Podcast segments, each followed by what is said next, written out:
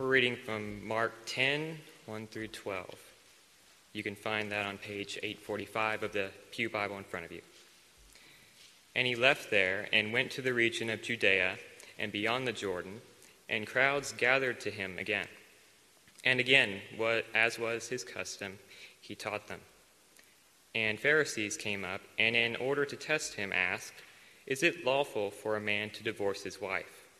He answered them, What did Moses command you? They said, Moses allowed a man to write a certificate of divorce and to send her away. And Jesus said to them, Because of your hardness of heart, he wrote you this commandment. But from the beginning of creation, God made them male and female. Therefore, a man shall leave his father and mother and hold fast to his wife, and the two shall become one flesh. So they are no longer two, but one flesh. What therefore God has joined together, let not man separate. And in the house the disciples asked him again about this matter. And he said to them, Whoever divorces his wife and marries another commits adultery against her. And if she divorces her husband and marries another, she commits adultery. Let's pray. Dear Lord, we thank you for this word that you've given us. It is a gift from you that allows us to live righteously and please you. We thank you that you give us the freedom to worship like this, to have a Bible that we can even study. We thank you for this country, and we pray for our leaders as well. We thank you for this church and Mr. Cody, our pastor. We pray that as he comes, you speak through him, guide, through, guide him, and uh, allow us to hear and learn from what he has to say. We praise you in all things, and in the name of your Son, we pray. Amen. You may be seated.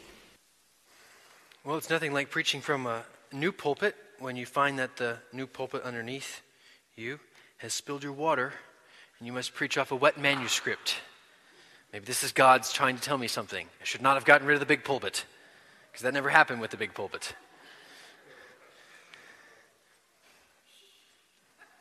It's now been baptized.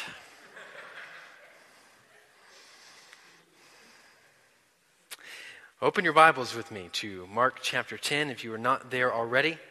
And by a quick word of explanation, let me say that I was originally intending to preach uh, Mark chapter 10 and Matthew 19 as two separate texts.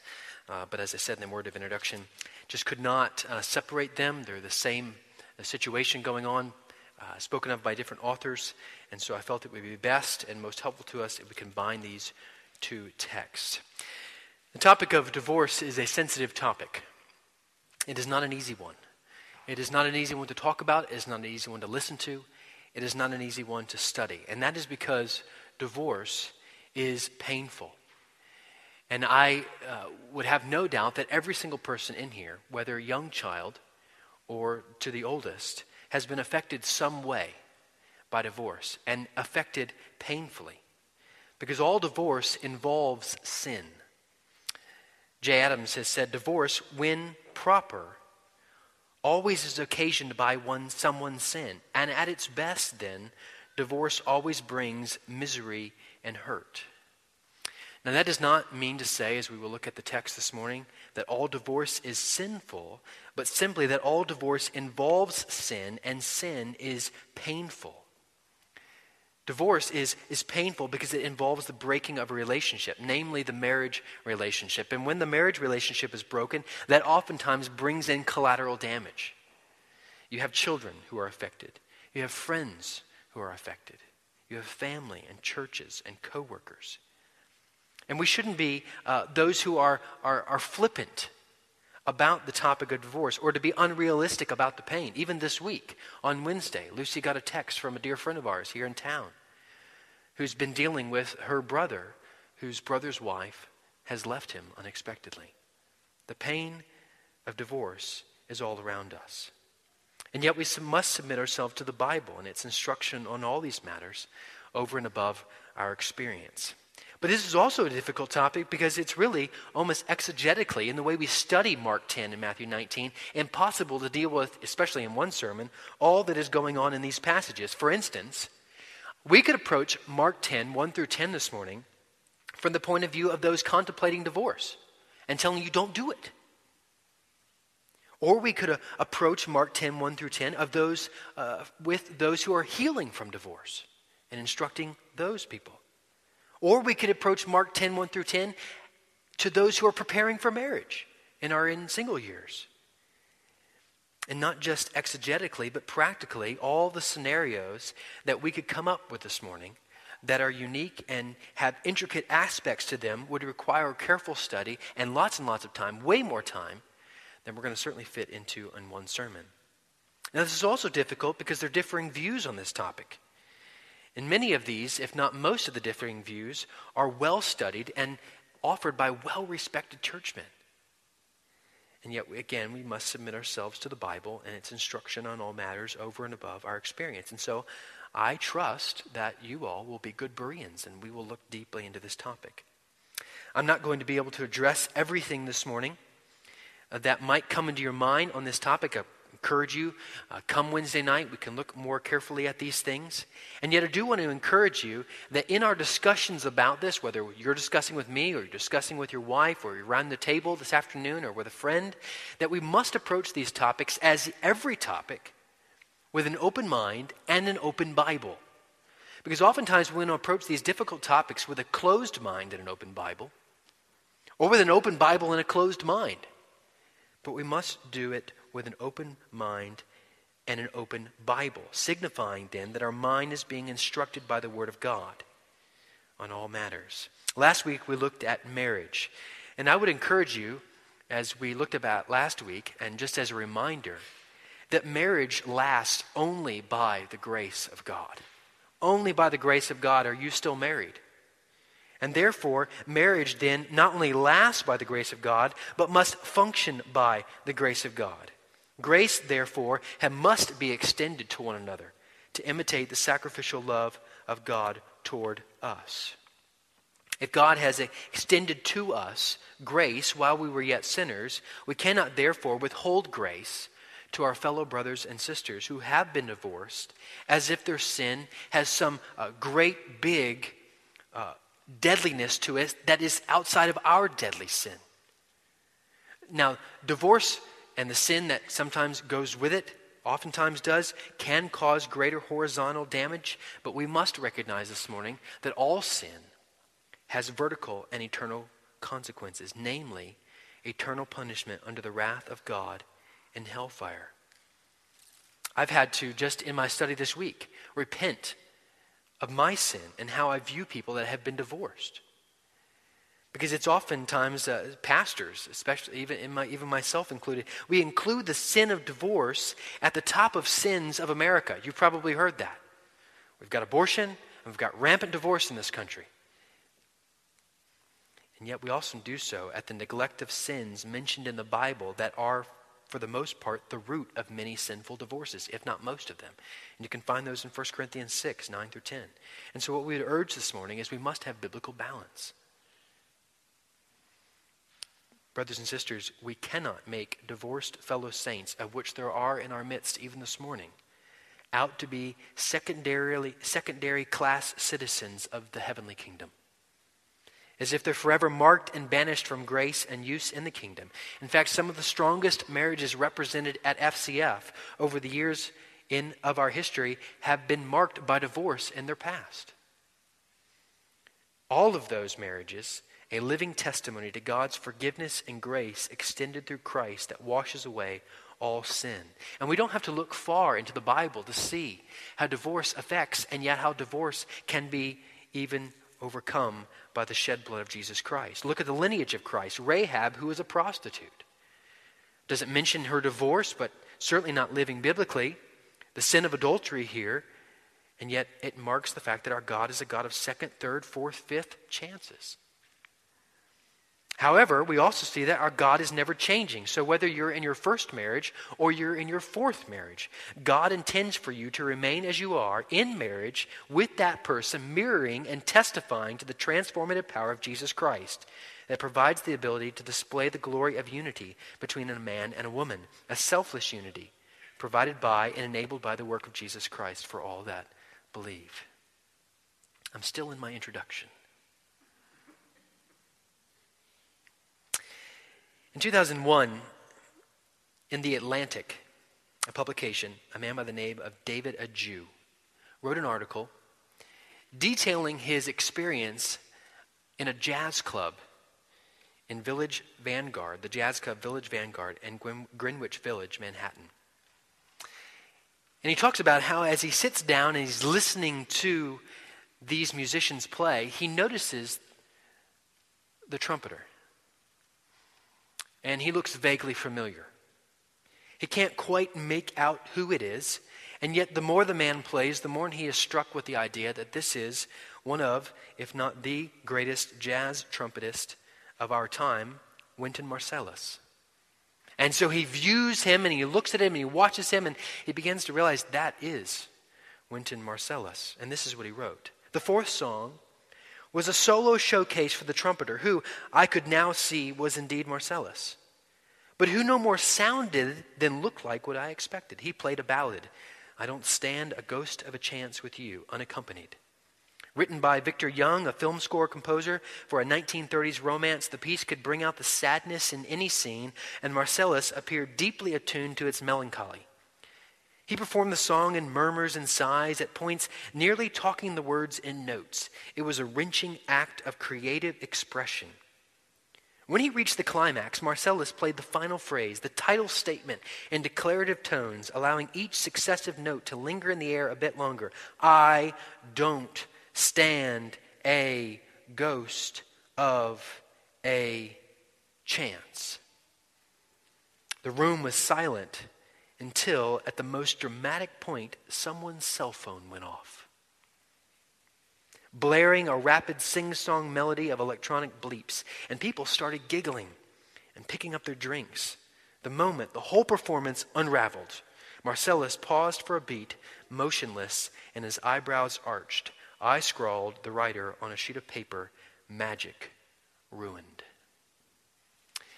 Oftentimes, two young people who sit down and they're preparing for marriage, they never think or consider marriage. It's not intended at the outset of their marriage. Many times parents see their children get married and never think that their marriage, that marriage of their child might end in divorce. And actually, in many ways, oftentimes it, it mirrors these jazz type pieces. And it comes and it goes, and it has all this beautiful tune to it. And everything seems to be going well.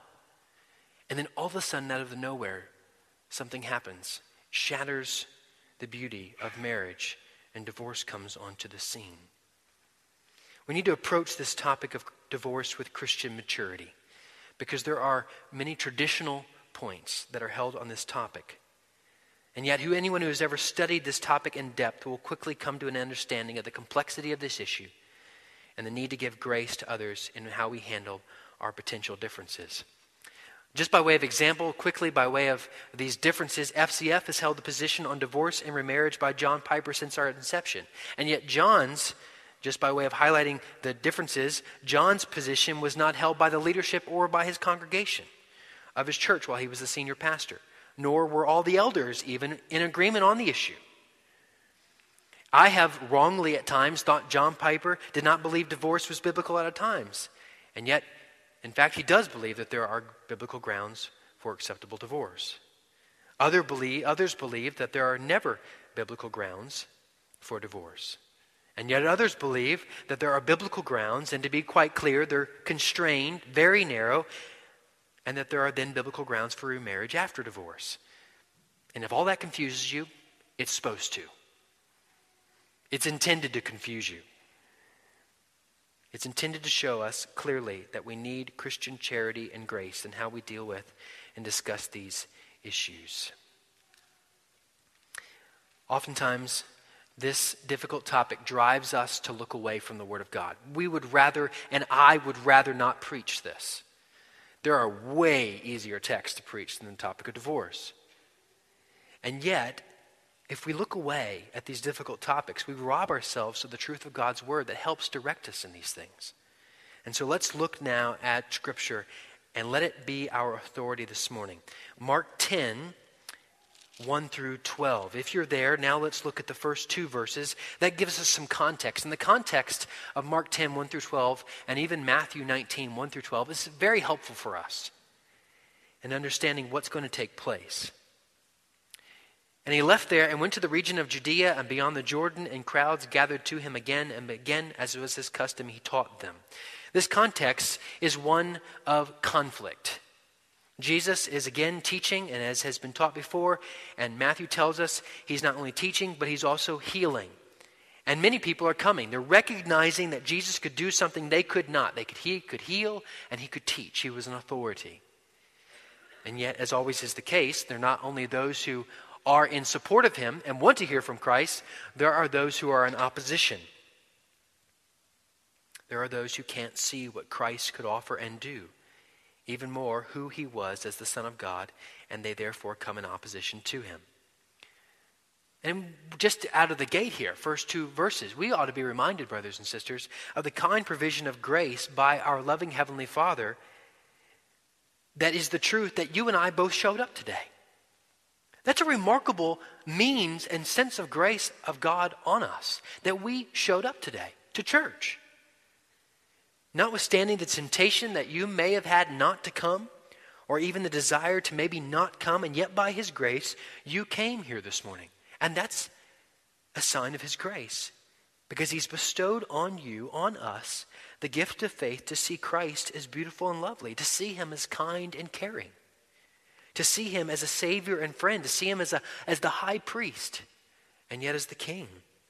And we see the beauty of Jesus Christ this morning as brothers and sisters in the Lord, only by the grace of God, and that should fill our souls with delight.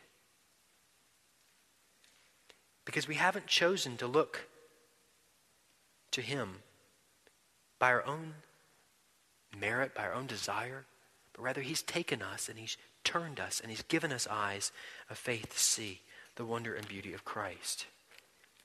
And yet there are those who don't see. And the Pharisees represent those who don't see. And it is right and proper for us to pray, even, that God would give them the eyes to see as He has done for us. So there's this context of conflict. You have the people who are enjoying Jesus, and then you have the Pharisees that come and they're questioning Jesus. And you see that in verses 3 and 4. They come and they question him Is it lawful for a man to divorce his wife? He answered them, what did Moses command you? They said Moses allowed a man to write a certificate of divorce and to send her away. They come, as verse 2 says, in order to test him. Now, we're not sure what they were really at the root of, why they were seeking to test him, but it could be that they were thinking, all the way back in Mark chapter 3, we know the religious leaders were trying to destroy Christ, and they could be thinking, ah, let's get him on the topic that required John the Baptist to be headed. Remember, John the Baptist affront against Herod, speaking out against his marriage, false marriage, his adultery, loses his life for the sake of truth there. It could be that the religious leaders here are thinking if we get him on this topic, John was beheaded. We're trying to destroy him. Mark 3 tells us that. Maybe this is a way to do it. We're not sure. And yet their question is one to test, is wanting to trap him. And they, they question him regarding the law as the trap. Is it lawful for a man to divorce his wife? And it's helpful for us to understand that there, are, there were two views on, the, on, the, on what constituted a proper divorce in that day. There were two lines of teaching. There was a conservative line and there was a liberal line. The conservative line says if the woman does something shameful, whatever that might be, though it falls short of adultery or marital unfaithfulness, which uh, Leviticus 22 tells us is punishable by death, meaning, so something has happened that is shameful. Doesn't describe what it is, something shameful, but it's not unfaithfulness. Leviticus 24 says that you could put them away, divorce them. That was the conservative view, something shameful. The liberal view said, well, that, that's too restrictive, something shameful. But we need, we need something a little more loose. And so they had all kinds of things that they gave as reasons for divorce. If the wife burned the dinner, she's gone. If someone came along that was more attractive, you could divorce. If your wife became a little too portly, you could divorce. And all these other myriad things that these this liberal view came and brought in as reasons for divorce. And the reasons for divorce were well debated because the reason for divorce was ambiguous, something indecent, repulsive, and yet what was that indecent, repulsive thing? And the question, probably by the Pharisees here in Mark chapter 10, is the question of which side is Jesus going to come down on, the conservative side or the liberal side? Because either way, we think we can trap him. And as we will see here in a minute, he really sides with neither of them. Now, we're not going to look deeply at Deuteronomy 24. You can look at that in your free time this afternoon. I think it is helpful for us, though, to make a few remarks on Deuteronomy 24 that would help us understand Mark 10 and Matthew 19 because Christ is referring back to Deuteronomy 24. Deuteronomy 24 is written to the people of Israel, God's chosen people, regulating their lives in accordance with imitating their holy God. We talked about that in First Light a few weeks ago. That the law in Leviticus was given as a way to regulate God's people and how they were to imitate their holy God. We know that divorce was taking place. That's why it was reg- regulated in De- Deuteronomy 24. It wasn't as if Moses said, oh, by the way, and there's something like divorce, and he created it. It was already happening. It was actually a regulation of divorce that happened in Deuteronomy 24. So it wasn't as if God didn't see it happening. Or as if he turned a blind eye and said, No, that's not happening. I'm not going to deal with that. Rather, God graciously did deal with sin. He dealt with it accordingly, namely through the law, to even constrain the sin and move the people toward purity and holiness. So if you actually study Deuteronomy 24, it's not required that a man could, was to divorce his wife if some indecency came into play. It was actually spoken of as an option not as a requirement. Moses, giving the law in Deuteronomy 24, actually provided some protection to the vulnerable. A man could leave, it was a patriarchal society, so a man could just leave, and yet the woman was left in a vulnerable, vulnerable position. A woman at that time, the husband left because she burned the, the dinner, and yet there could have been quite a bit of uh, even societal pressure on her. Is that all you did? burn the dinner? And so there was some, some structure provided that actually provided some protection to the vulnerable in financial ways, social ways, relational ways. And there was a process that was put in place that, that required some thinking. The man just didn't say, Don't want you anymore. He had to think about it. He actually had to write out a bill of divorce and, and then give accountability to the leaders as to why the divorce was happening. And it's sort of interesting that even in today's society, we have what's called no fault divorce, and it mirrors very much the liberal view. A no fault divorce can be granted, we're told, on grounds such as irretrievable breakdown of the marriage, irreconcilable differences, whatever that is, incompatibility, whatever that is, or after a period of separation, whatever that is. So we must be clear here that if we go, we, we're looking at Mark 10, Matthew 19, that the culture that is taking place in Mark 10 and Matthew 19, and, and us as well in our culture, are always on the lookout for loopholes, right? The Bible speaks loud and clear that there were no loopholes on this issue, and yet, and yet there's this desire to look for loopholes on this issue. And to look for loopholes is to look in the wrong direction. In conversations about divorce, brothers and sisters, we should mirror the way Christ talked about it. They're looking for loopholes. What's the first thing he talks about? Permanence of marriage. That's where we must start. We don't start at divorce and then work our way back. We start at marriage. And many, uh, many, many do this in our day and age. They approach the word with the desire of where are the loopholes to get out of my marriage rather than how can I keep my marriage together as designed by God, one man, one woman, for life. We must be those who encourage friends, family. Let's look at Scripture and let's look at the priorities that Scripture places on these things as of first importance. So the Pharisees come, come to Christ with the desire to know when can we break a marriage? And Christ addresses the truth of keeping marriage together. So we should be those who are to look, look to what honors our Heavenly Father, not what is convenient or desirable. We are to seek to be holy in imitation to our holy Heavenly Father. Through Christ, we have been granted positional holiness, and by His grace, we are pursuing growth in holiness. So here they come to trip him up.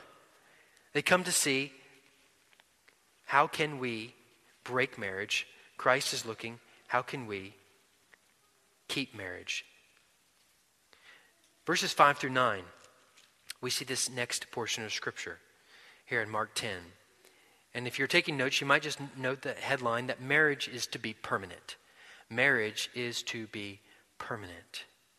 Note Christ says, And Jesus said to him, said to them, Because of your hardness of heart, he wrote you this commandment. But from the beginning of creation, God made them male and female. Therefore, a man shall leave his father and mother and hold fast to his wife, and they shall become one flesh. So they are no longer two, but one flesh. And really, the high point of Christ's teaching here, found in verse 9 what therefore God has joined together, let not man separate. Allowed by, permitted by, the hardness of heart. But from the beginning, it was not so. John Murray, on this statement of let not man separate, says divorce is contrary to the divine institution contrary to the nature of marriage and contrary to the divine action by which the union is effected. It is precisely here that its wickedness becomes singularly apparent. It is, the, it is the sundering, it is the breaking by man of a union God has constituted.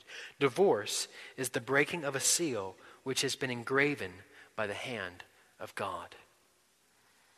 My former pastor when I was in high school in Bloomington, Indiana, says this Manhood is not privilege, but its opposite, responsibility. As Christ died for his bride, the church, so man takes up his own cross and dies for the mother of his children, his lover, his bride. The story of marriage is man dying so woman may give life and nurture it. Where that story is not told, marriage does not exist. It's not a private story for Christians. It's the timeless, transcultural story of sex written by God in the very DNA of his universe. To preach and live this story is to preach and live the gospel. Brothers and sisters, we should have a high and wonderful and radiantly glorious view of marriage as Christ tells us that it is. That we should be so enthralled with the gospel that is pictured in marriage that we're more dedicated to marriage and against divorce, even to the point that divorce is not an option in how we view marriage. Christ here takes them back to the original intent and design, meaning the permanence of marriage. God brings a man and a woman together for the, furthermo- for the furthering of the gospel to all the nations, and we are not to mess with what God brings together. That's the primary teaching of Jesus on this subject in verse 9 of Mark 10 that we are to stay in marriage for the furthering of the gospel of Jesus Christ. This, is, this brings about vital importance to the church. It brings about really the fact that the church should be very, very important in the life of every single Christian because you, provide, you, get, you gain accountability for your marriage, you have pastoral help, you have loving brothers and sisters, you even, if necessary, have biblical restorative church discipline. And, and ultimately, because if you're in the church, you're going to hear from the Word of God. And you get the continual teaching from the Word of God that says God is the, namely, the only faithful husband. That's pictured in Hosea. Therefore, as his bride, the church, we submit to the faithful husband. Now, let me say very clearly that if you have been divorced unlawfully in your life, you have been divorced unlawfully in your life, that your divorce unlawfully as sin was not the first or the last sin that would condemn you to hell. But like all other sin, no matter how slight or heinous in the eyes of men it might be, is an affront against the one true God, and therefore is deserving of and required to be punished by death. And if you are here today, whether divorced unlawfully or not, and yet you have not seen your sin, the breaking of God's perfect nature, the breaking of God's perfect law, if you've not seen that your sin requires you to be punished by death, eternal death, then I beg you for the next two and a half minutes, listen carefully to me. Because sin is not a small matter, sin is a deadly matter, a deadly eternal matter. And it's precisely this deadly eternal matter because God is perfect and all sin is imperfect. And for God to allow any any imperfection in his presence is unthinkable. The perfection of God, as light repels darkness at unthinkable speeds, the perfection of God must obliterate with immense deadly accuracy all that is imperfect, namely sin. And it is here, our sin, our imperfection, and God's perfection and holiness, and how all those things work together, and God's righteousness and justice, that everything for the world around us is seemingly lost. Because imperfect people have as much capability to make themselves perfect as a dead man has the ability to make himself alive. So if you're here and you recognize, maybe for the first time, that your sin has rendered the verdict, verdict of guilty upon your life, punishable by death, you only have one recourse. You only have one path available to you, and that is to throw yourself headlong completely upon the mercy of God and to plead for grace. Because God's not just perfect. And he's not just just, and he's not just holy, but he's also loving, and he's gracious, and he's kind. And what seems to be contrasting characteristics are all completely knit together in the person and work of Jesus Christ, the Son of God. Jesus Christ, fully God, and yet born of the Virgin Mary, fully man. Jesus Christ, sent by God as the perfect Son of God to be born as the Son of Man in order that he might live as we live. So Christ came and he ate as we eat. And Christ was tempted as we are tempted, and yet he was tempted and lived without sin to live on this earth perfectly, not just because, not just because it was an idea, but because from the beginning it was plan A by God to reconcile and restore a relationship with sinful mankind to himself. And Christ did come, and he did suffer, and he did die on a cross, and he was buried in a grave, and yet, praise the Lord, that grave could not hold him. Because of his perfect death, he conquered sin and he conquered death, proving so by rising from the dead on the third day. And then he walked. He walked on the earth for 40 days, and he witnessed and was witnessed by many people. And then he ascended to heaven, where he is even now ruling and reigning at the right hand of God. And one day, any day, maybe today, I pray today, as I'm sure you do as well, Christ will return, sent by God, the Heavenly Father to gather into himself all those who believe upon his name, to spend eternity with him in perfect harmony in heaven. So, really, the question before we even get to divorce, but using divorce as a platform for the gospel, the question that bears more weight than any, than any other for all of us this morning is what is the state of your soul for eternity if Christ were to return right now?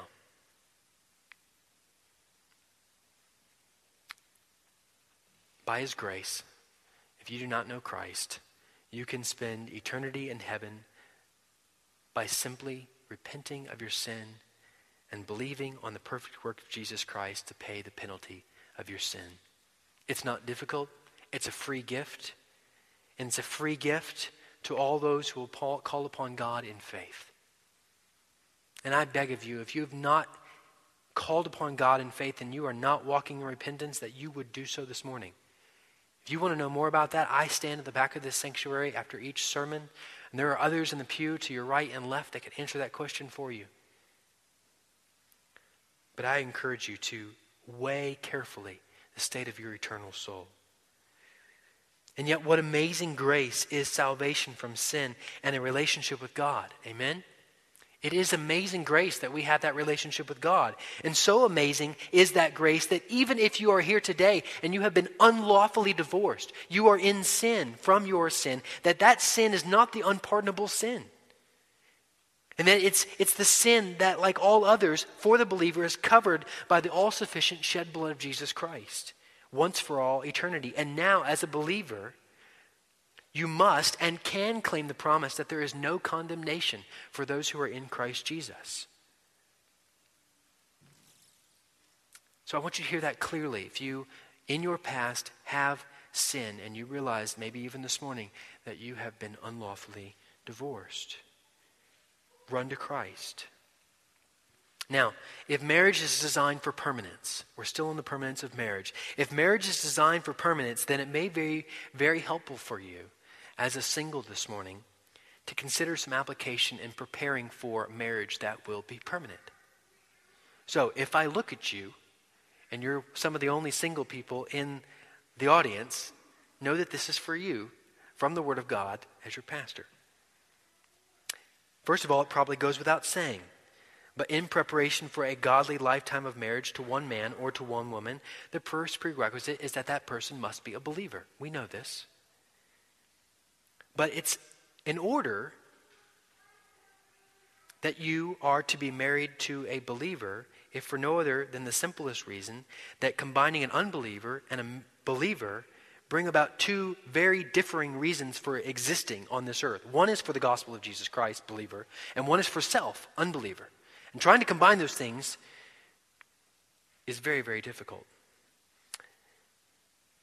Now, another point of application may be for, helpful for you is this John Calvin, and this is, you've probably heard me say it before, and as a pastor, especially, it's one of my favorites. He says this You cannot have God as your father and the church not as your mother. Now, you could understand why, as a pastor, I like that quote, right? That makes you come and sit down. But here's what he's actually saying here is that the church is that which we are to submit to. It's the bride of Christ.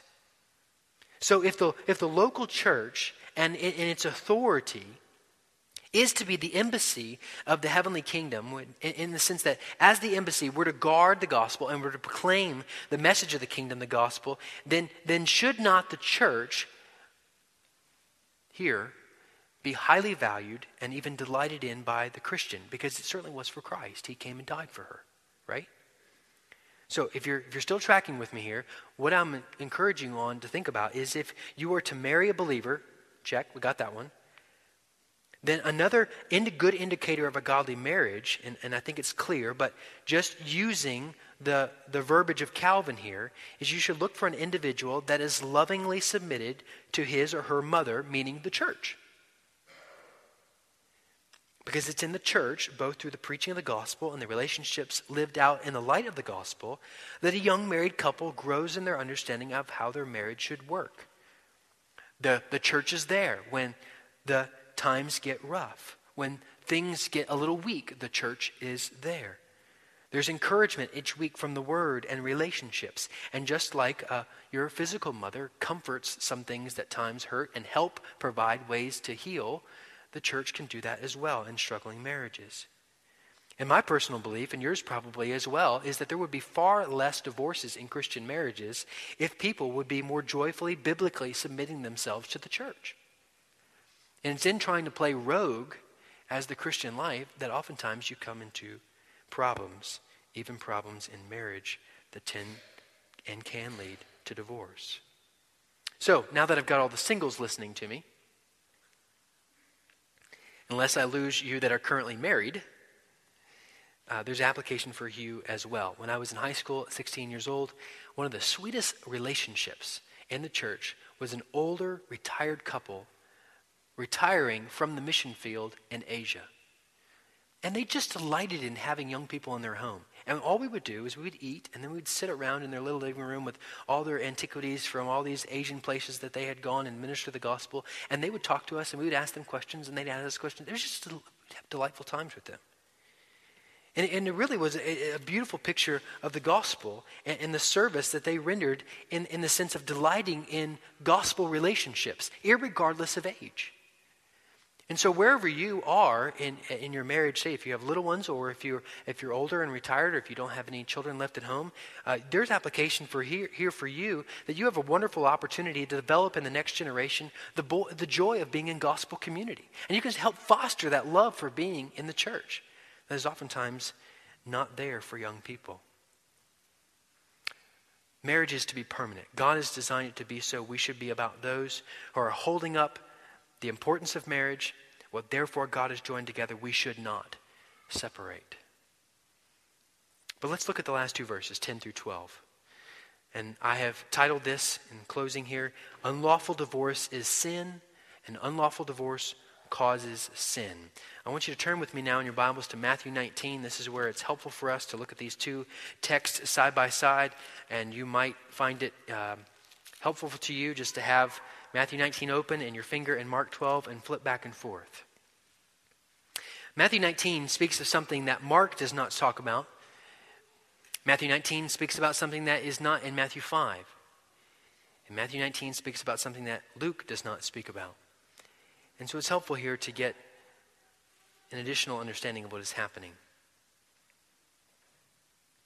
Look at verse 9 of Matthew 19.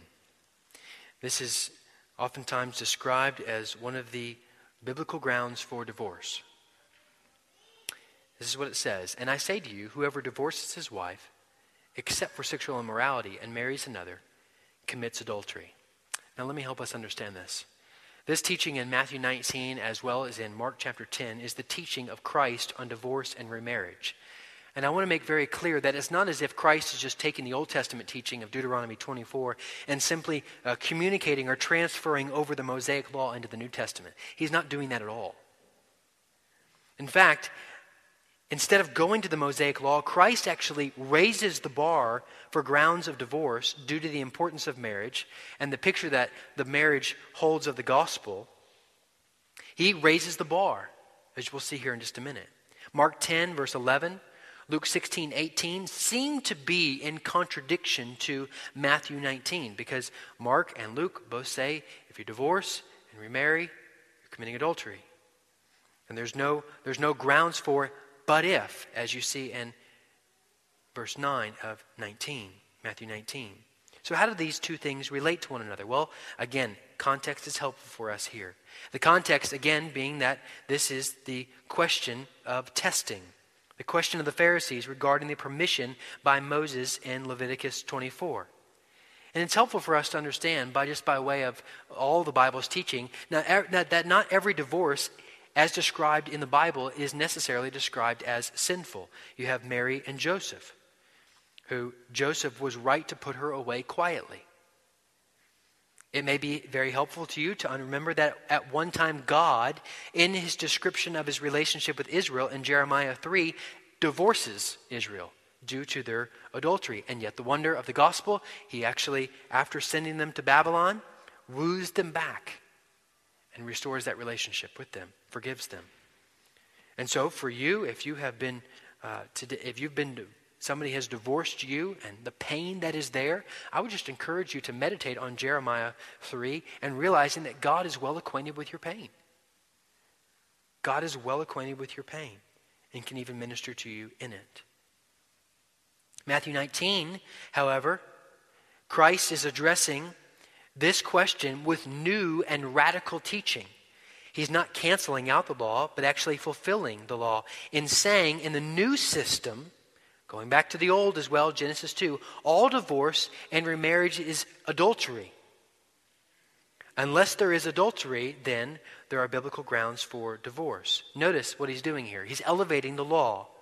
He took it back to the original intent in Genesis 2. He took it back to the permanence of marriage. What God has joined together, let not man separate.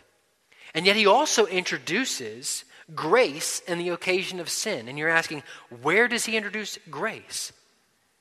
Look what he says let no man separate except for adultery. Now, it's not required that you separate, but is permissible. Leviticus 24 did not have any exception clause for adultery.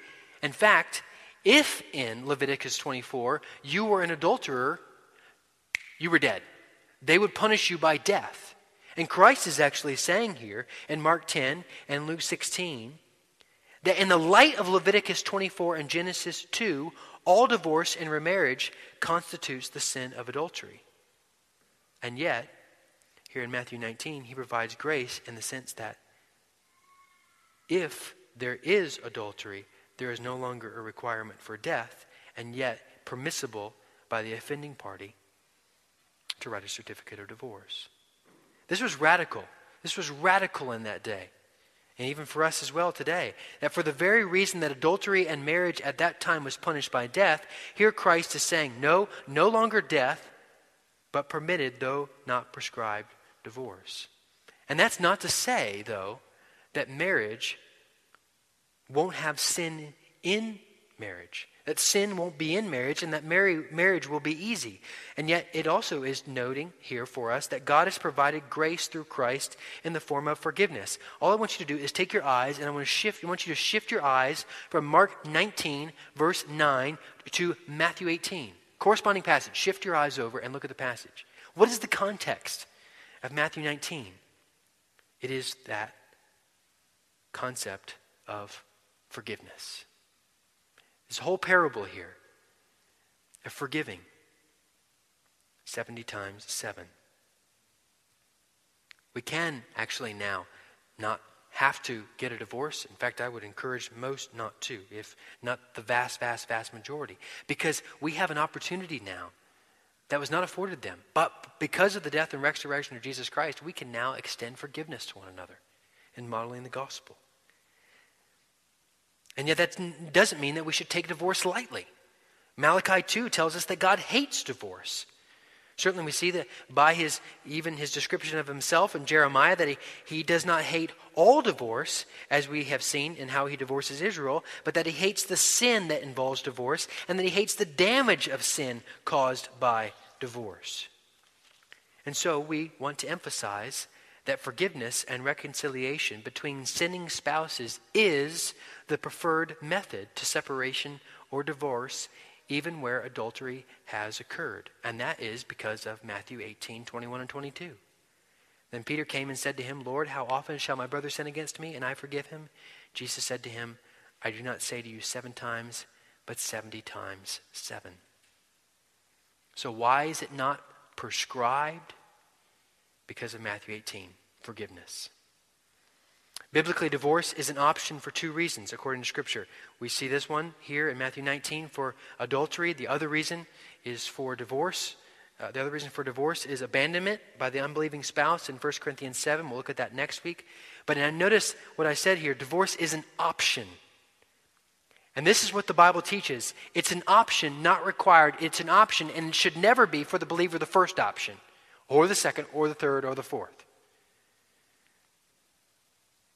The first option for the Christian should always be forgiveness, repentance, reconciliation as a way of modeling the gospel, and because forgiveness, repentance, and reconciliation is now enabled by those who have been saved by the gospel of Jesus Christ. Because of Christ, we, brothers and sisters, have the joy to know that we are not only reconciled with Christ, with God, we are also have the ability to reconcile with one another horizontally. Now, you've been very patient, but in the last few minutes, let me just make these notes of comment. Those of us who have never gotten a divorce do only, are only still involved in our marriage and do only continue with our marriage by the grace of God. Every one of us that are married made vows to our wives, and our wives made vows to us that the very next day, if not the very next hour, we broke. And we made those vows not because we could keep them perfectly, but rather as an acknowledgement that those biblical vows are the standard. And only God, as the perfect husband, has kept the standard. And therefore, we lean entirely upon his grace to make it through another day in marriage. And if you have been divorced, you lean entirely upon God's grace to get through another day. And if you're single, you lean entirely upon God's grace to get through another day. And so, as a church, we must fight for biblical marriage. But as a church, that sees the gospel of Jesus Christ as the only merit we have before a holy God, we acknowledge that for those who have been unbiblically divorced and unbiblically remarried, or those who have been unbiblically divorced and are currently single, that just like me, the grace of God is all that keeps you and I going. And even that as a church, one of the most beautiful ways we can model the gospel to a lost world is in how we relate to one another. So when this world around us walks in those double doors and sees singles sitting with those who've been married 50 plus years, or those who have been divorced, or those who've been married a few years, or those who are engaged or dating. All of us are sitting together. All of us are fellowshipping with one another, not on the basis of, of life history, but upon the basis of the gospel of Jesus Christ that unites us. What a beautiful picture of the grace of God. That there is now no condemnation for those who are in Christ Jesus. That there are now no second class citizens in the kingdom of heaven. Oh, but Pastor, your, your view of marriage is really hard. Let me just direct in closing your eyes to verse 10 of Matthew 19, because that's exactly what the disciples say. If such is the case of a man with his wife, better not get married. Too hard to hold up, to, to, to, to, have marriage remain permanent. Too hard to mirror the gospel of Jesus Christ as laid out in marriage. Too hard. We should rather not get married. And yet, you see, verse 11 through 12 of Matthew 19, how grace is provided. Now, everyone can receive this saying, but only those to whom it is given. So, to those whom have are in positions, grace is provided. For there are eunuchs who have been born, been so from birth, and there are eunuchs who have been made eunuchs by men, and there are eunuchs who have been made themselves eunuchs for the sake of the kingdom of heaven. Let the one who is able to receive this receive it. Meaning, you're able to receive it by the grace of God.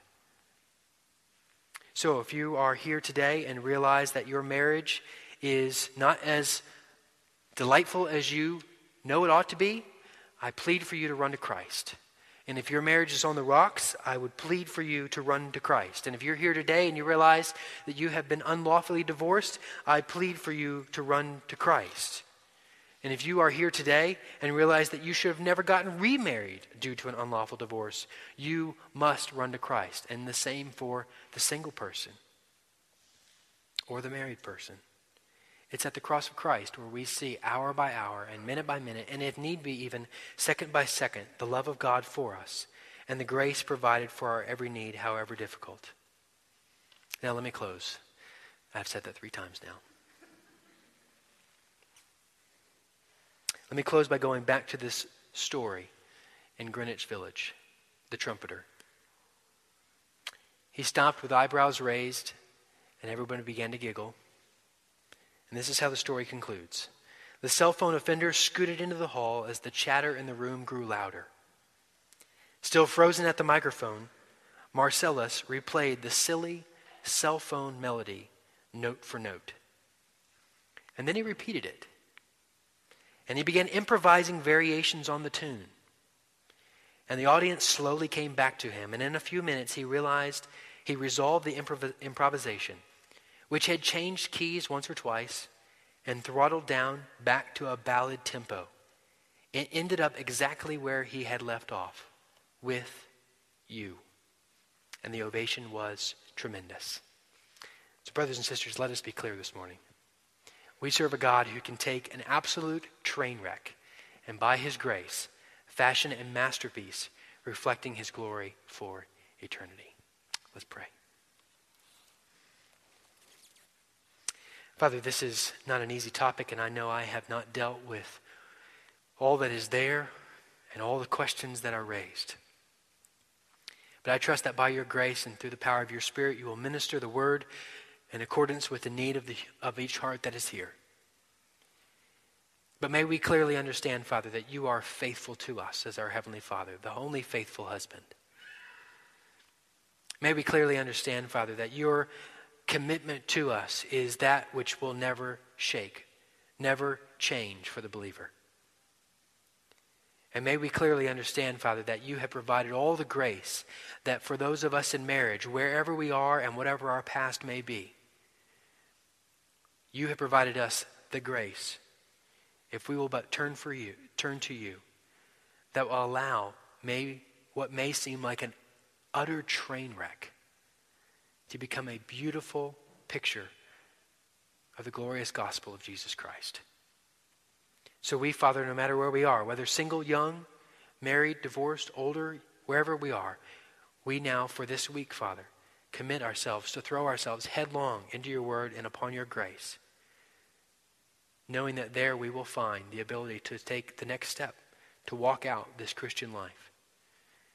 Trusting, Father, that this day will not last forever and that one day your Son will return and we will be caught up with him in glory. We will have that consummation of the, of the heavenly marriage, and it will be a perfect one, one that we will enjoy with no tears, no sorrow forever.